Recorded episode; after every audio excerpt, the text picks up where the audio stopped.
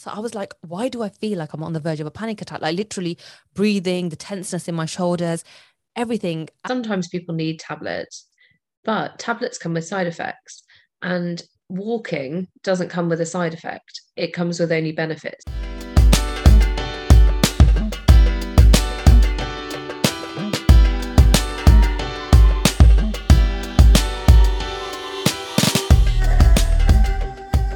This is Rena Diptianabil, and you're listening to the Sisterhood of Mummy Imperfect, the podcast where you can get your weekly dose of girl chat. Each and every week, my fierce and fabulous guests and I delve into different aspects of womanhood.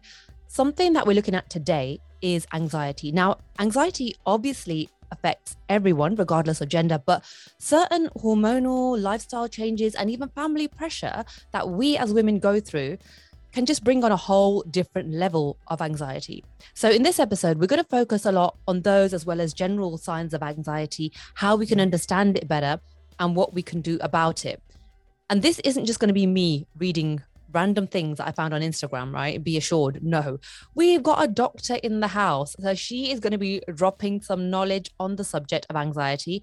Welcome back to the Sisterhood of Mummy Imperfect, Dr. Nirja Joshi. How are you doing? Thank you so much for having me. Yes, no, thank you so much for having me. I'm really happy to be here today to talk about what is a really important subject that people don't talk about far too often. Yeah, and I, I mean, I'll I'll kind of mention the reasons why I wanted to do it um, now, especially. But first of all, let's just just get straight into it and define anxiety. Like, how is it different from just feeling a little bit tense or a little bit stressed out?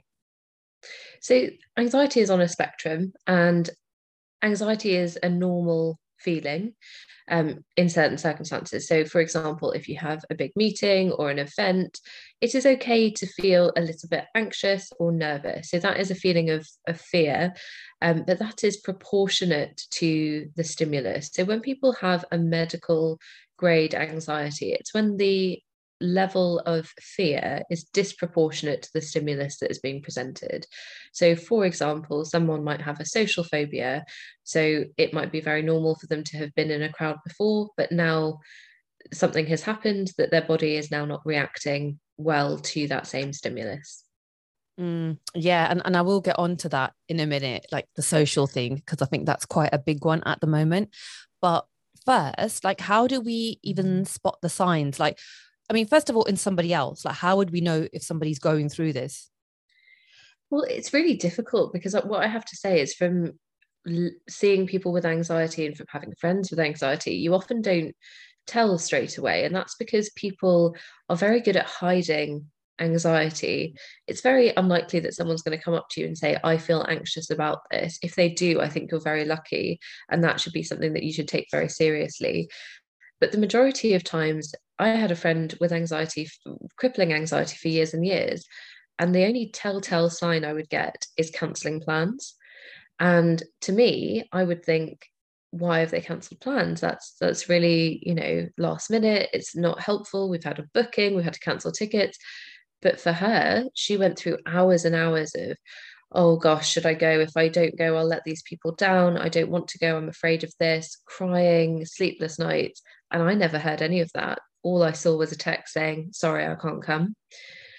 And um, so I think it's really difficult to recognize signs of anxiety, but just to be really, really kind to the people around you because you just don't know what might be going on in yeah, their head. You're right. Like you really don't know what somebody's actually going through at all. And this whole like um the social aspect of you know, you just mentioned there.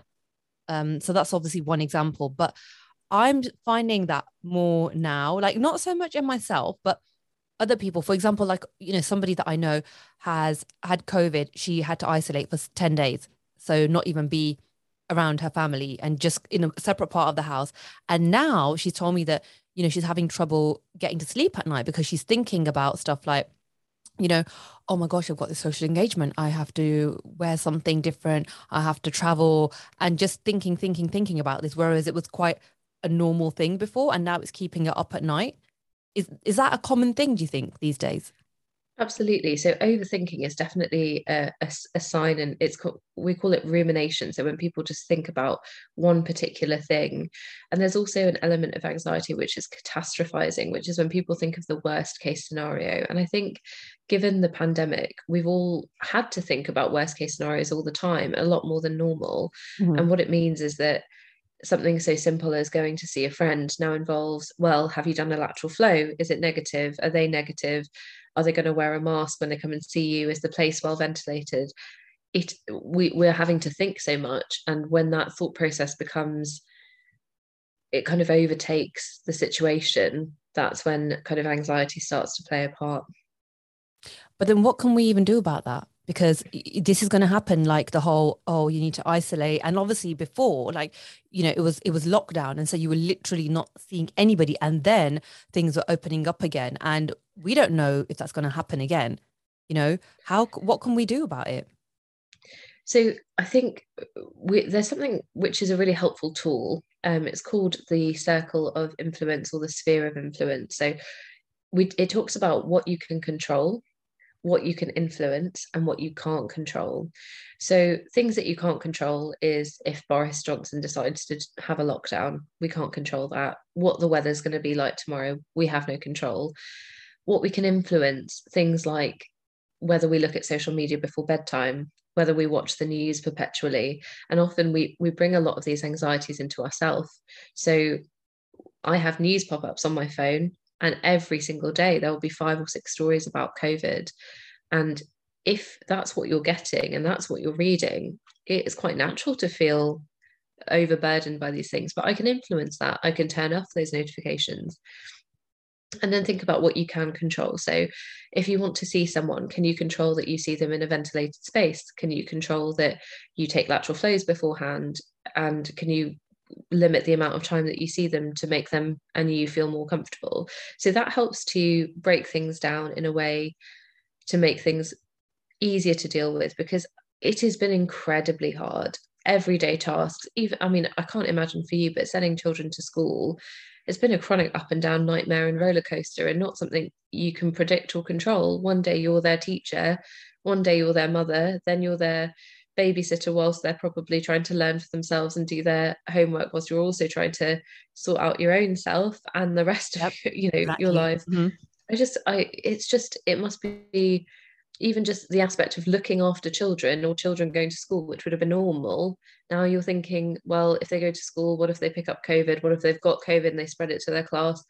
It's a lot of it's a lot of thought that never had to go in before. Yeah yeah exactly exactly and and sometimes we it, i think we get anxious about things and then it comes out in a different way like we don't address it but it comes out like even even yesterday like I, I have to kind of own up and admit to things that i do because I think I was feeling a little bit stressed because I'd been like one of my daughters. I'd been saying, "Oh, should we do your hair?" Because I have to wash and do her hair for her and everything.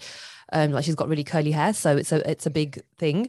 And um, you know, I was like, "Oh, all day let's do your hair, let's do your hair. Oh no, I don't want to do it now. I don't want to do it now. And I was like, look, I've got time now.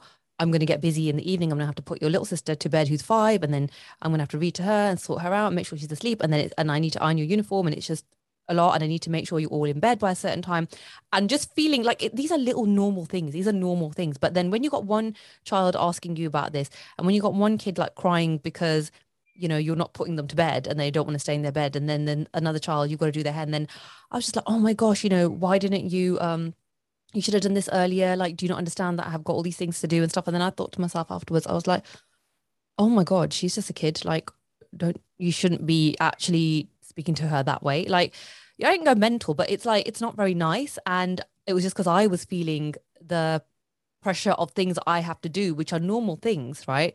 But because it's it, i feel like you know when you have a lot of demands on you. So as a mom i feel like i have those demands on myself. So i actually had to apologize. Like you know i was like oh i'm really sorry. I think i was just a bit harsh with you. So i'm sorry about that. And you know don't worry about it. It's it's not your fault. Because i don't i kind of thought no you know. And and also it's like i don't think my parents ever did that. Like no of course, and I think, of course not. and, and they probably did in other ways like oh hey, I do want some sweets or something, you know. Here's a, here's a jumble. exactly, exactly. But I just thought, no, I, I want to kind of model good behavior and that wasn't okay. But it was, yeah. I'm just saying it as an example of normal situations where I could have said to myself, you're feeling anxious, like calm down, do something about it. Don't flip out on your family. No, of course. And I think I, what you showed there is insight into anxiety because anxiety hits us all at some point. You know, whether it's someone who suffers with anxiety on a day to day basis or has periods of anxiety, everyone will feel anxious. And what happened there is you described that you projected essentially your anxiety onto your child, which can happen. Mm-hmm. But but it's having that insight into the fact that you felt anxious about everyday tasks and the fact you took that time to reflect back and think, no, these are normal things. It is okay that that they're happening and this but this reaction was not necessary i'm going to apologize. And i think that will go a long way to be honest. So you did the right thing. Well thank you.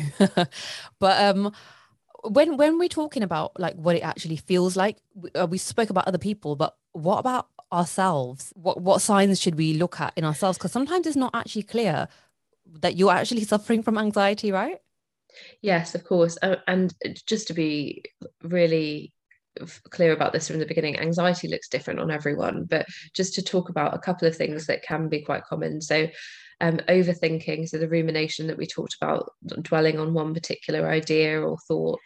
And then there's also things like um, over checking. So, for example, people who go anxiety towards OCD, they can um, do things like checking door handles, um, you know, locks, light switches, things like that.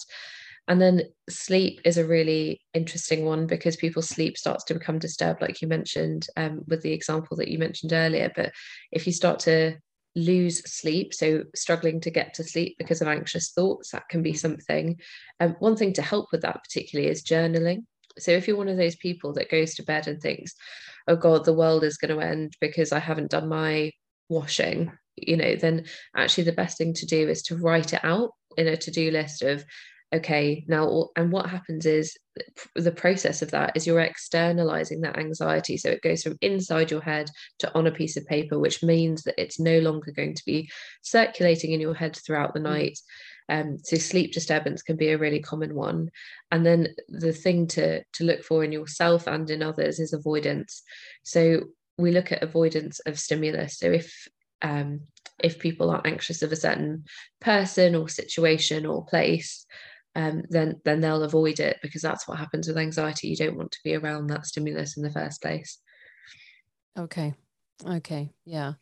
Um, this whole the sleep thing is a big one for me because like as you know like i've got three children one of them is five and she it's her sleep issues are a thing and they have been for some time so ideally she'd want to sleep in the bed with me and my husband every night and or me to sleep with her in her single bunk bed which i was doing for a long time anyway so i had a lot of disrupted sleep and so even now like last night i probably went to sleep for three hours to be honest because um, so she she came um out of her bed like, oh, can you do this? Or my lamp went off or something. Fine. Or can I sleep in your bed? I said, no, I'm gonna take you back to your own bed and I'll sit there with you until you go to sleep. Don't worry about it. But then because my mind was like, okay, uh, you can't relax because she might get up again. It was kind of like I was in a state of tension. Not like it wasn't a major thing, but you know, like you're in a state of alertness. And then it's like looking at the clock, oh my God, another hour has passed another hour has passed you need to function tomorrow what are you going to do and and this is something which i think on and off i have had just that kind of worry about i can't go sleep and now i'm worried because the time is passing and it's just little sleep no I, and i think that's so common so as a mum, I can't imagine there's this anxiety switch that probably will never ever switch off. Um, so so that's going to be there. But uh, something that I would recommend actually um, for anyone that's dealing with sleep disturbance, because anxiety is something that does it might not show itself during the day, but does show itself at night because our rational brain doesn't tend to work as well because we're tired um, I, I used something called Sleepio, and it's something I've used and I've also given to my patients. It's an online program, which is essentially CBT, so cognitive behavioral behavioral therapy for sleep, and it's a six week program. And patients of mine who've had anxiety and sleep disturbance for decades, insomnia, mm. they've said it's like magic, and it's really interesting because what it teaches you is about you i mean you described it really well that you started to think about one thing and then thought well now it, the, the anxiety is about not sleeping. Yeah. and and that kind of perpetuates itself. It's like a self-fulfilling prophecy that you think, oh, I'm not going to sleep. So you don't sleep and you get anxious about not sleeping and the fact you're going to be tired. And this helps you to try and unlearn all of that behavior. Yeah. I mean, it's pro- probably a good time to talk about CBT in general, actually, yeah. because CBT is a. Um, so I recently completed a diploma in CBT, not because I'm planning on suddenly becoming a CBT therapist, but just because I'm really interested in in the process of what happens in in the brain. But all anxiety and fear is learnt. And this really shocked me because you know as a doctor I, sh- I should know this but but i didn't. So um, they talked about an experiment which was done before ethics approval was was a thing. Um, so they had a toddler and a white mouse. And they left the toddler with the white mouse. The toddler was completely fine with the white mouse. Mm-hmm. They then introduced the white mouse with a loud sound. So then the toddler startles at the loud sound, gets anxious about the loud sound. Mm-hmm. Starts to associate the white mouse with that sound, becomes anxious around the white mouse. They then replaced, they basically gave the mouse with no sound, and the toddler starts to become anxious around just having the mouse, even though there's no sound. There's nothing scary about the mouse. It's just the fact that it came with something that was associated with fear, which was a, a, a startling sound. They then replaced the mouse with things that looked like a mouse, including uh, a bunny rabbit and a Santa's beard. They gave the child a Santa's beard, mm-hmm. absolutely afraid of it, terrified. And what they showed from that is that you can essentially learn a fear from anywhere. And it can be due to an irrational stimulus that had nothing to do with the subsequent things that, that you're presented with. yeah. But but what what cbt is based around is then unlearning all of those automatic thoughts that happen. So i see something fluffy i think there's going to be a loud sound that loud sound comes with fear. And you have to unlearn that this new object has nothing to do with that. And that that takes training for your brain because your brain has to be repeatedly exposed to the fact that things are not going to cause you harm. Like not sleeping yeah. for one night is not going to cause you harm. Mm-hmm. But your brain starts to learn the fact that if you don't sleep, then you'll be tired and you'll be grumpy and you won't have a good day yeah. and things won't go well. And so it kind of sets you up to fail before you've even begun. And it's it's incredible. But we can unlearn these behaviors with CBT, which is um, which is really useful to know. Mm-hmm. So CBT being cognitive behavioral therapy, right? Yes, exactly. And that's accessible via the NHS, privately, online. You can do it, you can actually do it without I think a lot of people think about therapy as oh, I've got to sit with someone on a Freudian couch for hours and hours and talk about my childhood. Not really, especially not with CBT. And you can actually do it online without having to talk to anyone. You can literally think, you can write, um, you know, I'm anxious about going out. If I go out, I will. And then the thought that happens that, you know, what people are afraid of. And then it talks you down from kind of unlearning that auto- automatic thought. I mean, so you, you kind of like it's you take your thoughts to court or something in a way, don't you? Yeah, like, that's absolutely. You kind of, you know, oh, uh, as in look at them in a logical, factual way. You take the emotion yes. out of them, right? And then you yes. just realize, okay, it's just a thing. It's just a thing yes. is all yeah. But I, I i know you've got to put the work in with it don't you cbt you do. I mean if you imagine that a fear doesn't i mean sometimes it can come on quite suddenly but generally it comes on over time. So gen- generally people won't say that suddenly one day i feel anxious about something. It kind of builds over time. And that's because you're re-relearning the fact that you're now anxious about something that you weren't anxious about mm-hmm. before. So unlearning it is also going to take some time. The one exception that I'd say, I don't know, do you watch this morning often? No. I imagine that you're very busy and probably don't have time to, to watch morning TV, but the pandemic has brought me one thing, which is this morning, and they, they've got a pair on there called the Speakmans that some of your listen, listeners might know of, but they basically uh, um, reverse people's phobias within about half an hour. So people who couldn't be near a snake or things like that within half an hour, suddenly they turn it around.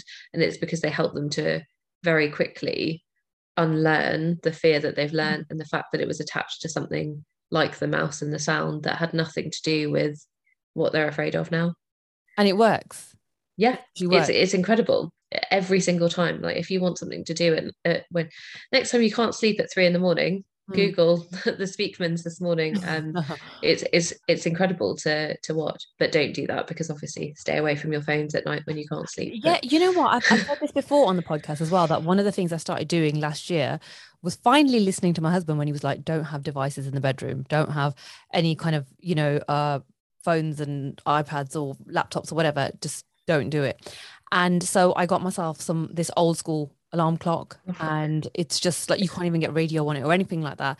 So um it's yeah like i wake up to the, uh, the alarm and i've set it to the sound of uh, birds tweeting. So nice. it's not like you know it's not like crazy alarm. Um but anyway so i keep my phone outside now and sometimes uh like still upstairs just in case of emergencies because we don't have a house phone but even sometimes downstairs on charge and i'm okay with it now and i like it i just like that. Um so and, and then like um before when I couldn't sleep, I used to just reach my phone because I used to have my phone because I needed to set the alarm. And then I just used to Google like random nonsense. And I've, I even have like insomnia purchases.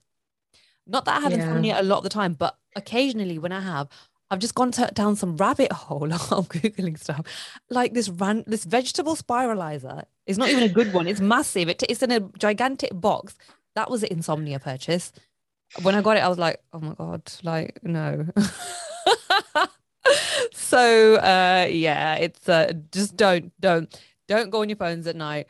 Don't do any insomnia purchases. It's just not worth it. It's not worth it. Um another thing that I was going to talk about is um so like hormonal changes and I'll, I'll be honest here right i have had um anxiety uh, very occasionally but it one time i had it and I, there was nothing going on there was nothing going on that was stressful like not anything that i couldn't handle i had two kids then obviously kids you know can be a handful and whatever but it wasn't anything that was like uh, it wasn't anything that I haven't dealt with before. So I was like, why do I feel like I'm on the verge of a panic attack? Like literally breathing, the tenseness in my shoulders, everything. And then I thought, oh my gosh, it's because I've stopped taking the pill. And this was just a mini pill as well. Like I'd I'd been on it for like a few years and I stopped taking it and the the the regulation of the hormones without that i don't know what was happening but is that a thing even so yes essentially any disruption to our hormonal balance whether it's um, taking contraception coming off contraception in some cases perimenopause, menopause, after birth, all of these things can disrupt our hormonal balance. And with that can come a change in emotions that comes either as anxiety, it can come as depression. Um, some some women describe rage um, during the menopause um, period just because their emotions are really difficult to control. Mm. And it's really important to kind of recognize this because I think a lot of the labels that women get in the workplace or in society come from the fact that actually we're having to deal with these hormonal imbalances that can very much play a part in how our brains are working or responding to things. And a lot of the time we don't have control over it. So what you described there was was actually perfect of anxiety because you had that feeling without any stimulus and and that's exactly what we were talking about at the beginning and also, just to touch on, you mentioned some physical signs of anxiety. So, tensing shoulders, people can get headaches, they can get nausea, that kind of um, butterfly in your stomach feeling. Your heart can race, you can feel very short of breath.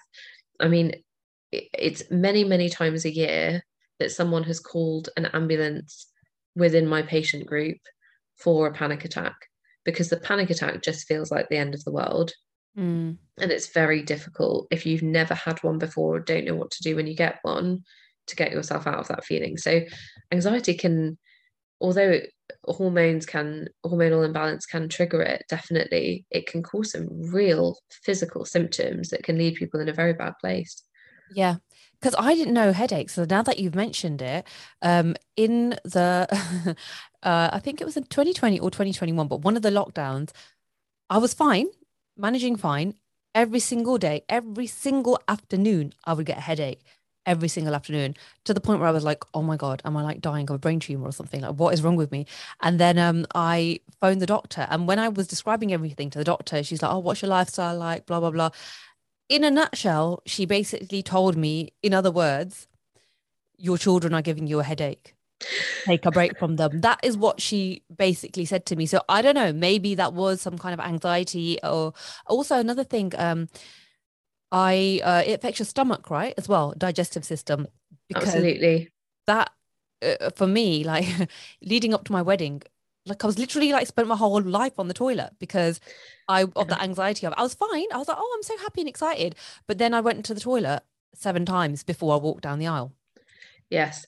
And and that can happen. I mean, everything from from a nervous wee to anything else, you have to remember that actually our brain has a huge impact on our body mm. and how it functions. And I think a lot of people downplay the fact they see anxiety as a mental health condition, and it is men it, it, does affect you mentally but it does also affect people physically. And anxiety and ibs for example have really strong links. Yeah and that can we know that people get flares of ibs from having anxiety or, or stress.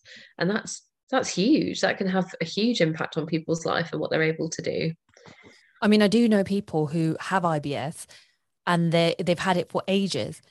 And then they they tell me stuff about their lives. Like they're in a, you know, a really like horrible relationship over years and they won't get out of it.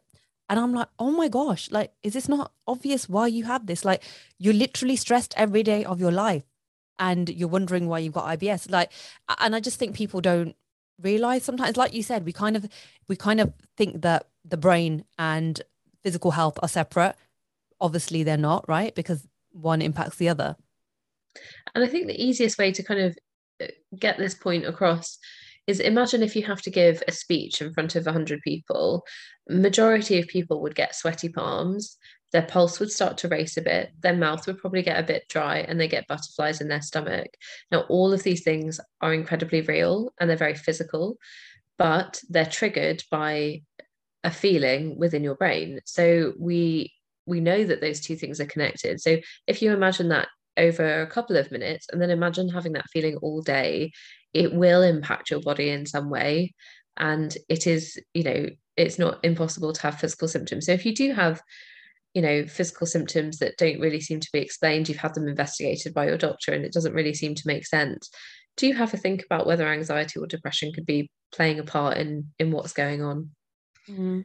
you know now as we're talking about this i'm just kind of recalling other times when i've had like symptoms like you know i've been managing fine but then i'm like why are my shoulders up by my ears? You know? Mm. i'm so tense like this. Or i went through a phase when my older two kids who were only 18 months apart when they were both really small and I was at home with them, where I couldn't swallow properly. Like, and, and other people have since said this to me as well. So that they went through an anxious phase where they couldn't actually swallow properly because you're so tensed up. Yes. So this is um it's got an unfortunate name, this one. It's called either globus pharyngeus or globus hystericus is its old name. Right. Um, but, but essentially, yes, when you are anxious and you're carrying lots of tension, you get tension in your neck muscles and around your vocal cords. And what happens is you feel the sensation of a lump in your throat. And it is a lump that physically impacts you. So it can impact your swallowing, it can impact how you can physically kind of feel that there's something there. Now the interesting thing is whenever i have a patient with this and i tell them that it have you know have you considered that this is due to anxiety? I've checked you out and i'm not worried about anything and i know that this happens. They go to sleep and the next day they wake up and it's gone. Okay. Because the, the more you and the more you think about it the worse the feeling gets. It's really bizarre you know how how much control the mind has I've had it before. I had it during, I think, some final exams. And I thought, oh God, this is a really awful feeling. And, you know, I think, oh God, I've got to get checked out. And the more I thought about it, it was there. And then I spoke to a friend about it and said, oh, it's this. And it just disappeared.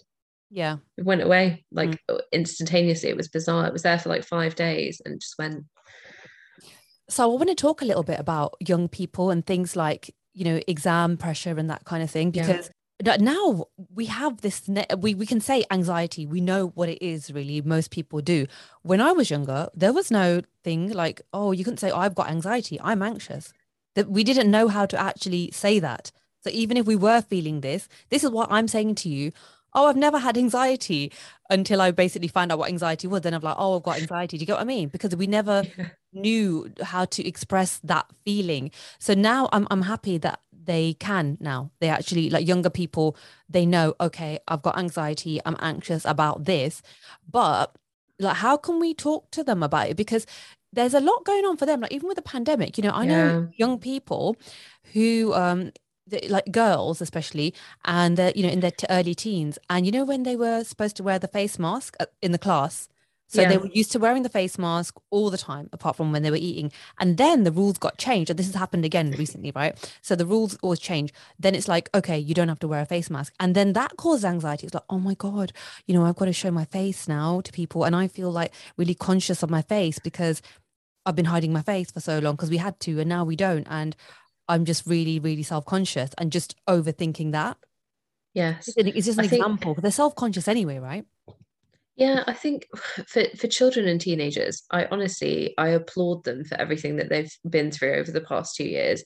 Being a teenager was hard enough, you know, generally speaking, and then you add in the pressures of social media, the amount of bullying that happens online. Mm. Anxiety is a real thing for young people, and then the pressures of the pandemic. And I was watching one of the um, classroom interviews about having the taking the mask off and and it was a real polarized view. And these teenagers were saying well i'm going to keep my mask on now because i've got my gcse's and why would i suddenly risk my health yep, all yep. of a sudden? All these primary school children saying well i'm so happy to have my mask off but one person wants to keep their mask on because they were worried about something. You know how are these children supposed to know how to feel when the adults don't even know how to feel? You know they're being told what to do and and you go on public transport and half the people were wearing masks half aren't. You just there's no kind of set rule. And and they're too young to know yeah. in a lot of cases why they're doing what they're doing. But anxiety is a real thing for these children. And i honestly i really feel for kids in this generation because they are growing up with a lot. I think in terms of what to do as a parent it can be really hard to open that conversation. I think you know like you said it's not a conversation I would have had with my parents. It wasn't a word in, in existence, you know. Are you anxious? I mean, what what is there to be anxious about in life? You're what kid, exactly. Every, you, you live know, in the dream. What are you anxious yeah. about? what know? are you anxious about? You know, we're the ones going out to, you know, yeah, yeah. make money and the, the food is on the table. What are you anxious about? Um, but I think kids these days they do have a lot to to be anxious about, and it's important for parents if they do recognize any anxieties around anything whether it's covid or you know body image or anything else just to try and keep an open conversation. Because i think when children have a good relationship with their parents and often it's one parent more than the other and that's kind of natural um, that they just feel comfortable to talk about you know difficult situations. And often it won't come up as you know mum i'm anxious about this. It will very much be a conversation about your day and you will pick up that yeah. they didn't want to do a certain lesson that day or they didn't want to spend time with a certain group of friends and that is from that daily conversation that you'll be able to pick up those hints it's very unlikely that a child is now going to come up to you and say i've got anxiety it's yeah. it's going to come out insidiously but having that trusting relationship and open conversation is so so important mm. even when you're like how was your day they don't come pouring out with how the day was. They just go, yeah, it was all right. Like if it was good or bad, they're just like, yeah, fine, you know. But it's always at, my kids always at times when they're supposed to be doing other stuff. That's yeah. when they talk. And my husband's always like, oh my God, why are you having these like deep conversations with them when they're supposed to be going to bed? I'm like, I don't care because that's when it comes up. And he's like, they're just trying to yes. avoid going to sleep. And I'm like, I'm like, okay, they might be trying to avoid going to sleep, but they're actually telling me stuff. So I'm not going to shut them down. I am actually going to listen to what they're saying. Like, oh, you know, so and so in school did this, or sometimes I feel a bit like this. And it is always at like odd moments that it that it comes out. So I kind of just try to listen. Yeah, I do try and be there to listen. and it's important and I, I know i don't i don't know how how this is because I'm, I'm not a parent but i don't know how often you get to speak to their friends because i had a patient and i've unfortunately had two teenagers who've had attempted suicide in this past year um, and and it's incredibly sad but one of them was actually picked up by her friend who was so intuitive and said um, and wrote a note to the teacher said and saying i'm worried because she said some things that are a bit off and i'm concerned for her safety. I'm so glad that kids these days are switched on to this because you know that was it takes a lot of you know insight as a as a child to say look this person is not okay and i need to alert the authorities which is the teacher.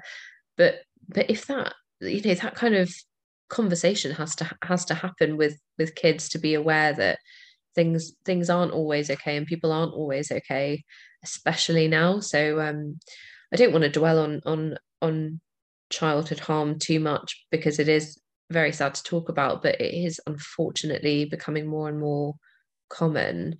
And i think we have to be very alert to the fact that kids have a lot lot more access to self-harm and and things like that via the internet. And, and mm. they, they might do things that would have really not happened or considered an option for our generation perhaps. You know it was not you know kids didn't really go home and self-harm as a as a thing or maybe it just wasn't talked about who knows but I was clueless about any of this, to be honest. Yeah. You know, um, so uh, that I just I was clueless about so much, honestly. Like now they're just so aware of things. But one thing I personally think, and I'm quite like um I've just got a really strong opinion about this, is just limiting phone usage. Yes. And tablets. 100%. And like I'm quite strict about it. Like we my my eldest daughter who's 13, so she has a phone and we don't let her have it all the time. And we, I mean, she probably thinks we're like the worst parents in the world because a lot of kids will go to sleep with their phone right there. They'll wake up, they'll have yeah. it all the time. I can't stand that personally. So yeah. I'm like, it's it's annoying because you've got to police it. Right. You've been on your phone now. I'll take that now. Thanks. Or, oh no, but I need it for this. I'm like, do you really? No, you don't. You know, they will try and actually go on it. Um, yeah. Because why wouldn't you? You've got a whole window to the world, right? in yeah. the phone. And we would have done that, you know, when we were younger. We would have done that if we had the opportunity. So I think it's not their fault. Like even adults can't even get away from their phone So what do we expect for them? And I just think that it's this whole thing of like, you know, you can fall down a rabbit hole of like looking at TikToks or like comparing yourself to people or yes. like, you know, looking at what this person is doing and I have to look like this, I've got to look like this. Or I don't know. I just find it's like come on, just live in the real world, please. Like, I don't, I don't want to cut you off from this, but I'm really, this, it's a really like big thing for me. Like, I really feel strongly about it. No, I agree. And I think the difficulty with things like TikTok, I mean, with YouTube as well, but you kind of get at least a caption of what's coming. But with something like TikTok, you have no control. You know, if we talk about that circle of control again, you have no control over what comes up next. You, you know, you just swipe to the next video but it could be any content and it might be upsetting it might be anxiety provoking it might be very poor influence to what you're wanting to give your child and you just you as a parent have no control over it and the child has no control over it as adults when we do the same we have no control over what we're going to consume on things like tiktok because it just automatically populates so I, I do think i think you've done very well by setting strict boundaries and we are having to deal with a new generation. So my, my niece is 18 months. She knows how to flick to the next video on Instagram. She knows how to do it. Oh so she's um she's very she's very in tune and these children are going to have to learn about technology in a way that we didn't. Mm-hmm. Um, but setting those boundaries, you know, we talk about it a lot with workplace well-being, but essentially if you don't take the phone away, the phone is designed to keep you on 24 hours a day if it could. Yeah. So, you know, w- setting those active boundaries is super important and and just you know, I set them for myself. That. I try and set them for yeah. myself. I don't want to be on my phone all the time. I'm actively trying to reduce my own screen time. So I get really happy when I look at my screen time and it's like, oh, your screen time was down 30% this week. And I'm yes. like, oh, yes, I'm winning now. Yes. No i agree. I think you're doing a fantastic job and i think that's a great example to set for your children. Well i'm not doing that great because i shouted at my kid last night but yeah because it's okay like... you've got to be kind to yourself you know after all of this we've got to remember that you know we're saying be kind to others but we've got to be kind to ourselves as well. Yeah we you do. know it's not easy being a parent of three in a pandemic mm. you know. Yes yeah definitely. I will get a bit personal now right? So, because yeah. something that i have been feeling recently is this whole not being able to breathe properly feeling tense anxiety basically brought on by god knows what.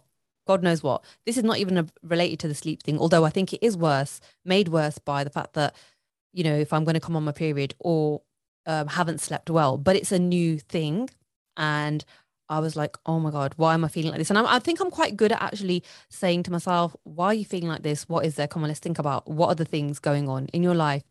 Um, okay, there's nothing. What is it? Are you going to be on? Like, I'll analyze myself like that. But recently, I have actually felt a little bit like that, like just comes out of nowhere, like a, just a sense of, you know, you feel a little bit sick, like the sick, panicky feeling of dread or tension or something. Um, and I'm like, oh shit, is this a perimenopause? Because I've been warned about all this stuff. You know, I've done a podcast about menopause. I've spoken to people about menopause, perimenopause. I didn't even know what perimenopause was until like the other year, you know. um, but I know that these things um, can start happening, and people who are my age or a little bit older have told me that they experience these kind of things as well. Is that a common thing in uh, yes, like my? I'm 43 now. So you're still you're still a little bit young. The perimenopause can can last though for for many years, so it's not impossible. Um, but it's just important to recognize what you said. So you're, you're talking about anxiety in the absence of any stimulus whatsoever, which which can very much happen to a lot of people, and and that can feel really difficult for people that are very rational that there's nothing going on and why do I feel this way but it's important to recognize that that is not your fault that it's something that does happen. And yes, it can be as a relation to the perimenopause because of a hormonal imbalance, like we were talking about before, can very much bring on these feelings. And sometimes it's anxiety. For some people, it's depression. And they'll never have experienced it in their life until this moment. And it can come up as tearfulness or incredibly low mood and and it's never happened until this this time in their life so I would say to from from what you've said to me, I would certainly think about exploring it more. There are lots of things that can be done to help with anxiety. And I certainly wouldn't want anyone who's listening to this to think that, okay, fine, there's all this stuff going on and, you know, it may well happen to me, but, mm-hmm. you know, it's just going to be there and, you know, maybe I can do some CBT. But there's actually a lot, there's a lot that can happen. So, um, can I talk about some possible solutions now? I think it's probably helpful yes, to give people some some hope at this at this point. Mm. Um, so something that can be really helpful. Um, I don't know if you've ever tried mindfulness as a practice. Um, so there are two main apps that I tend to to recommend, but any kind of way that you would access mindfulness, the ones that I recommend are Headspace and Calm. Now, it, there is evidence to show that if you do consistent mindfulness for 14 days that it will reduce your stress level. And actually that's reducing your stress hormones that's reducing your stress response and everything. Now i can also give tablets for anxiety. Now tablets mm, that's can help anxiety. When when is it a medication thing and when is it not? Well i would say try non-medical things first because that you know if we're not talking about a severe if we're not talking about crippling panic attacks every day then try the non-medical things first because they they are evidence-based. So um, mindfulness daily is evidence-based. Things like, and I, I I don't want people to listen to this and think, God, this doesn't sound concrete enough because I can promise that it it does help, and they they've shown a re- proven reduction in stress levels and all I say, and I know that I'm a medical doctor, sometimes people need tablets, but tablets come with side effects. And you know, walking doesn't come with a side effect it comes with only benefits. so it's always worth trying those things consistently first um, so things like uh, walking in nature can be really helpful so to explain some of the science behind this science has uh, nature has um, shapes, which are called fractals, which are basically very difficult for the brain to interpret. So if you imagine uh, squares and circles are very kind of obvious shapes, but if you look at a leaf, every leaf has a different shape. So when you're looking at a tree full of leaves, your brain is having to interpret all of these different shapes. And that means it's taken away from the stresses that might be otherwise consuming your brain. So mm-hmm. walking in nature it does have a scientifically beneficial effect. So walking in nature, um, meditation and mindfulness, eating well can be really helpful. So this is for lots of reasons. Having nutritionally beneficial food helps your mind to understand that you're caring for your body. It also helps the gut, and we know that the gut and the brain axis works together. But also, when you eat well, you tend to sleep better. So if you're eating high processed foods, mm-hmm. um, in terms of fats and sugars, it can, and caffeine, it can interrupt your sleep, which makes your anxiety worse. So these are all things that you can try that come at no, um, sorry, no particular cost to any side effects, but could actually really benefit you. Now, if you are suffering with panic attacks, anxiety that's affecting you every day, so affecting your life, so you're not able to go to work, you're not able to do your daily tasks, um, or if you're having panic attacks frequently, there are different types of medication. There's one type of medication that's worth um, talking about if you're on panic attack, if you have panic attacks, which isn't an addictive medication, it's not a mental health medication. It just helps with those physical symptoms that you get of feeling like your heart's racing, feeling like you're getting breathless. A lot of people worry that if they're going to be on medicine for anxiety, they'll be on it forever, that they're going to have to go on high doses, that they'll get addicted. This isn't the case, particularly for this medication, that that's not that's not correct. There are other medications that can cause um, dependency, but actually they're given less and less because doctors are less happy to prescribe these things unless people really need it. I think it's important. What is that one? What is that one? So they're called a class of Z drugs. So basically, that's the one that is not like, not addictive one. No, no, no. That's so sorry, sorry. Just to clarify, so uh, there's a medication called propranolol, which helps okay. with anxiety panic attacks um, yep. symptoms wise uh-huh. and that's not not addictive um, and it can be used kind of as and when depending on how people are feeling now there's things like you might have heard of diazepam or lorazepam and that those are the kind of medications that people tend to get more addicted to if they have it for too long over a sustained period of time it's unlikely that your doctor is going to advise that in the first instance and the last thing is kind of the mainstay of medicines for um, anxiety and depression. And there are a group of medicines called SSRIs. The majority of the world is on them right now. I feel that there was a lot of stigma about how it felt to take medications for mental health. And then the pandemic happened. And then suddenly everyone needed a prescription for something.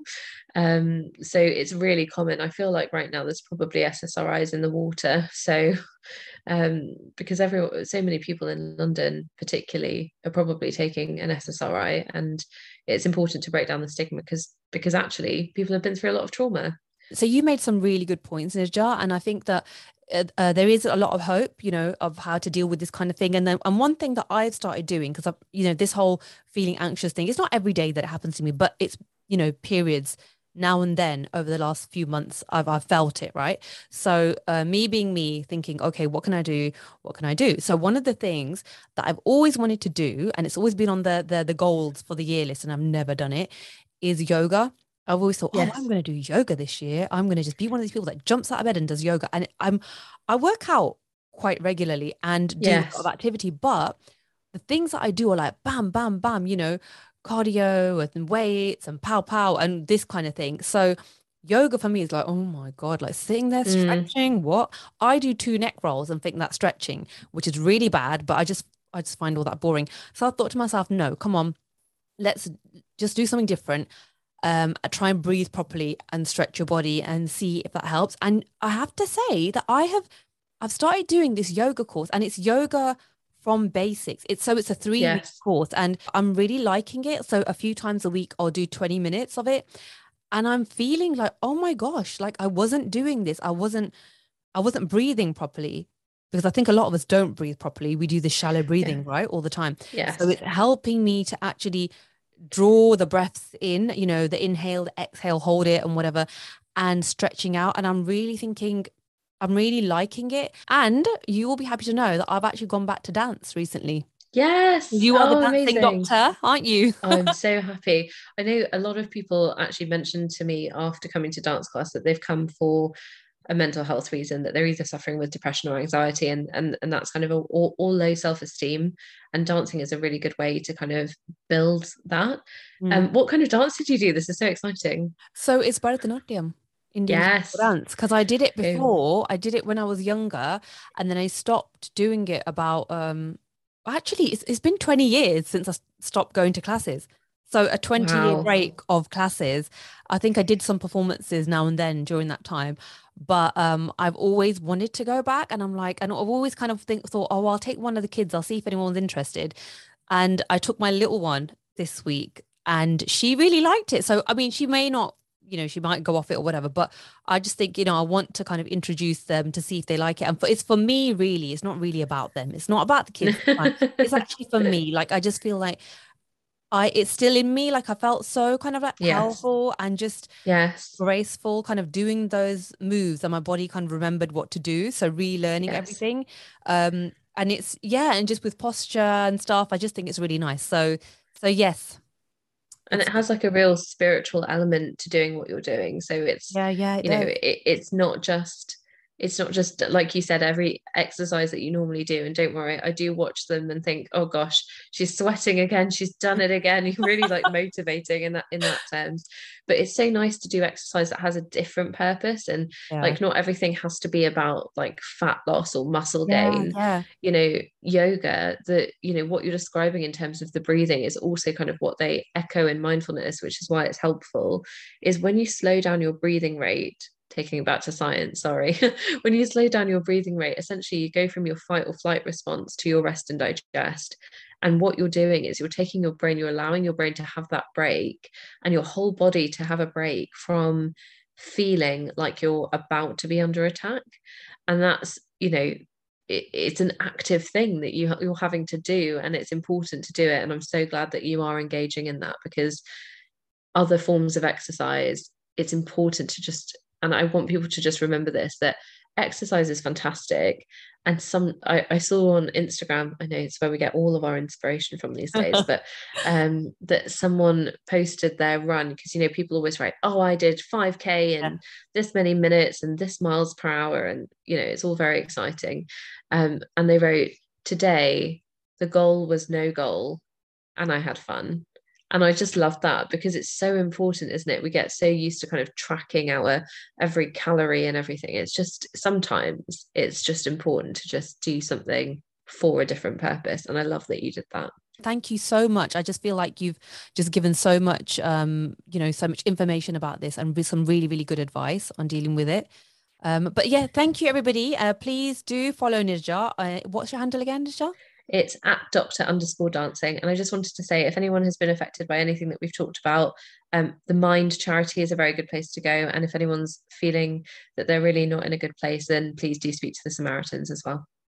Thank you so much. And thank you, everybody, for listening. I hope that you have found this useful. Please do share it with somebody that you know. That's all. Until next time, bye.